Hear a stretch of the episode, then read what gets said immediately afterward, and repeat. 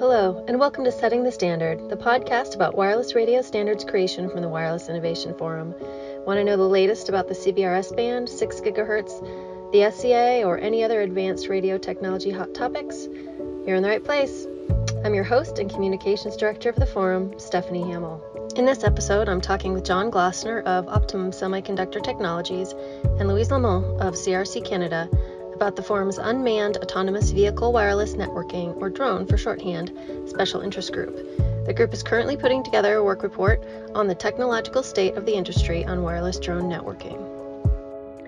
Okay, hi John, hi Louise, thanks for joining me today. Hi. Hey Stephanie. Okay. Um, okay, so today we're talking about the Unmanned Vehicle Wireless Network Special Interest Group. It's a mouthful. Um, and about a year ago, uh, the forum initiated this special interest group, and we really focus on drones. So John, can you tell me why a special interest group and why it was formed? Yeah, so if you think about the work in the forum, uh, we're organized into committees, and those committees usually take on major topics like spectrum sharing, Uh, or advanced technologies for R and D, or six gigahertz, or you know, large, large portions of work. Then within those committees, they're typically organized into work groups on you know various topics, you know, like testing within spectrum sharing, or certification and security, things like this. And then even within that, they break down into smaller uh, task groups, uh, which focus on something that might be of interest to one of the working groups. Uh, and a good ex- example.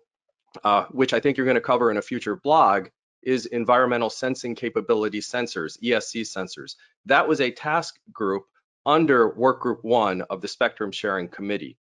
Every now and then, something comes along that might span committees or isn't really as uh, focused uh, in, in topic as maybe to be organized into a work group or task group.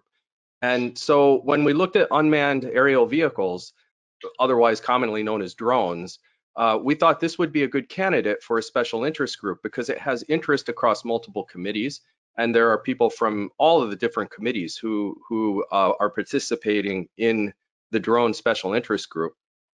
So we set it up that way uh, so that first, its topics aren't really limited other than anything unmanned aerial vehicles. Any U A V topic is permissible. Uh, and it would also have broad appeal across multiple committees. So that's how we sort of ended up with the special interest group. Okay. Um, and so what topics then have you discussed since your formation? So we've had actually a wide range of contributions uh, over the last year. Uh, a, a number of them had to do with open source, but even beyond that, how to get licensed as you know pilots, or at least recreational pilots. What are the Part one oh seven requirements? Uh, unmanned traffic management and remote I D, and some other very, you know, kind of uh, sensitive uh, topics like R I D. Uh, we've had discussions on that, and they've ranged across a, a broad category of, uh, of companies. If I pick out a couple that I think are interesting, so we spent quite a bit of time on open source projects within U A Vs. And, you know, we started looking at everything from the simulation of U A V systems Uh, with uh, things like AirSim, uh, which allows you to simulate the path of a drone and then renders it in Unreal Engine in pretty, pretty remarkable three D quality. Uh, so that was one of the topics. And then we looked at a number of simulators as well, uh, both for like uh, that can be used for drone uh, swarms, as well as even the communication systems. Uh, so there's, you know, like L T E and things like that. They can all run on the same event-based simulators, and there's multiple open source uh, projects uh, that do these exact same things. We spent a lot of time in that area looking at open A P Is, uh, autopilots. Uh, there's a couple open source autopilots, even open hardware to build your own drones. So those all were uh, some interesting contributions. Uh, but, but more recently, we've had a pretty major effort going on in interference detection and localization. Uh, and so that was a contribution, pretty pretty large one that was made just recently, and, and an interesting uh, area for discussion. Yeah, and we have uh, Louise here from C R C who made that contribution. So Louise, can you talk about that a little bit for us? Yeah, so um, uh, currently the regulators are using ground uh, sensors, whether they're fixed and mobile, to, to detect interference and to localize it. but it's got its limitations. So uh, whenever you're in an area where there's a lot of multipath, or or or, or um, if, if you're in an area where there's mountains or, or blockage, um, then the ground the ground sensors are not able to detect interference. In the same way, if the interference is is is elevated, uh, the ground sensors can't pick it up. So we see drones as a complementary sensor to be able to overcome the limitations of the ground sensors. And um, as technology is evolving, and uh, safety also capabilities are progressing and evolving, uh, we think that drones could be used possibly by the regulators in the, in, in the future to be able to, to detect and localize interference. That's great, Louise. Can you talk about some of the highlights from the report? Yeah, so we did look at the rules and regulations uh, for drones, uh, for flight operations in Canada, the U S, um, the U K, and, and uh, the European Union. And they're, they're quite different, actually. And even in the States, they're different from, uh, the rules can be different from one state to another. Uh, but they do have some commonalities. Um, the drones need to be registered. Uh, pilots need to be certified. There's certain heights that you can uh, and weights that you can, you know, there's restrictions on weights and heights. Um, and also you you, you you can't just use the, uh, the drones can't fly over uh, crowds or over uh, close to airports. So there are some restrictions there.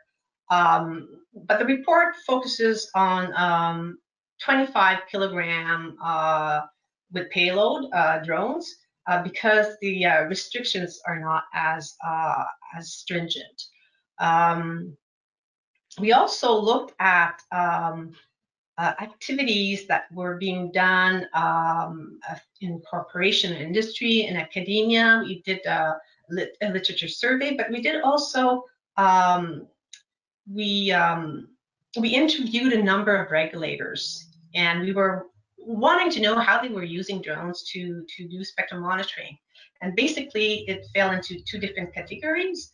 Uh, they, they use the drones to, um, to, to, um, for compliance purposes. So, so, so what they're doing is they're really looking at the radio towers or the cellular towers, and uh, they're looking to see if the power levels are okay, if the antennas are, are, are the antenna pattern. So they're looking more at compliance and, mm-hmm. um, and, and in urban areas. But there are some, uh, some use cases for uh, interference uh, detection and localization. And uh, those are a little bit more, I guess, futuristic. And uh, it, it's all about uh, being able to use drones in courtyards, in, in on top of buildings, uh, behind buildings where where the ground sensors uh, can't have access. So some of the regulators uh, saw saw these as like potential really interesting use cases. Um, But the problem with these is that you need that you will need a, a special flight uh, authorization, and these take a long time uh, to. Uh, it takes a long time to get those. Um, so the idea would be to be able to expedite these. So if you're doing if you're doing interference uh, detection and localization in an urban area, you can't wait a long time to get. to get a certification, because then the interference, it, it's just causing it, it's just too lengthy. So the idea is to be able to expedite these these certificates, and um, and and we see we see that with everything, like the rules keep changing all the time because we're making so much progress with the technology. So we see that happening. So uh, so having authorization to be able to fly in certain areas, in urban areas. Okay, that sounds incredibly broad. um, so thank you for that contribution. And John, how, how will this be used as well as some of the other ones? So, so what we're doing right now is we're taking the contributions that we have and uh, putting them together uh, into a, a technical report, uh, which will be the first work product uh, from the Special Interest Group. Uh, and that's a T R on the technological state of the industry on wireless drone networking. So it will have all of the things that Louise just talked about, as well as, you know, unmanned traffic management uh, and open source projects that can support that. Fantastic. And who uh, who is the recipient or the beneficiary of this report? So we expect actually a pretty broad uh, swath of the industry to benefit from this. Every, everyone from wireless telecommunications regulators to autonomous vehicle manufacturers, including even airborne, ground, or even submersible, uh, aviation electronics suppliers, automotive electronics suppliers, uh, defense electronics manufacturers, and uh, of course, wireless networking system integrators. And, and that'll be actually across a wide range of applications as well, both commercial and defense. Uh, everything from ground transportation systems to, you know, drone taxis and things like this, uh, to even one uh, application out of defense that was just recently accomplished, which was aerial refueling from a drone. That's exciting. That's a lot. Um, what kind of timeline are we looking at? So we've been taking these contributions, uh, some of which are already uh, in, in written form, others are in PowerPoint form, and we're integrating that. Uh, I think we'll probably be looking forward to having a first draft in a few weeks. Uh, then it'll go through review within the, the drone special interest group, and eventually it'll be go through review across, you know, the, the, the membership of the forum in general. So it'll probably be a couple of months before it's actually available to the public, and hoping to have the first draft within a few weeks. That's great. And of course, we'll let everybody know when that happens, and it'll be on our Twitter and um, on our website. Um, and what, so what's next, John, after this report is done? So certainly we've had many topics uh, that we've already identified, Of, of which we'll then continue to work on, some of which are in research and development, you know, for modeling and simulation, maybe even building experimental prototypes, things like that.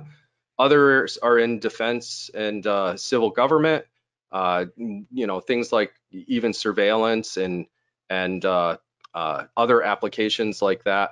But even, even it goes beyond that, even to include things like business models for, for drone companies, Uh, and maybe intellectual property. What are the, you know, I P R rights, and, you know, who has what, and, you know, the open source implications uh, and patents on that. So we have a whole bunch of, of topics uh, identified uh, that after we get this T R out, we'll continue to, to look at and work on. That's great. It'll be a busy SIG for the long-term future, it looks like. Got a lot to, lot to do. All right. Well, thank you so much, Louise. Thank you, John. I appreciate you taking the time to talk with me today. All right. Thanks, Steph. Thank you. All right, take care.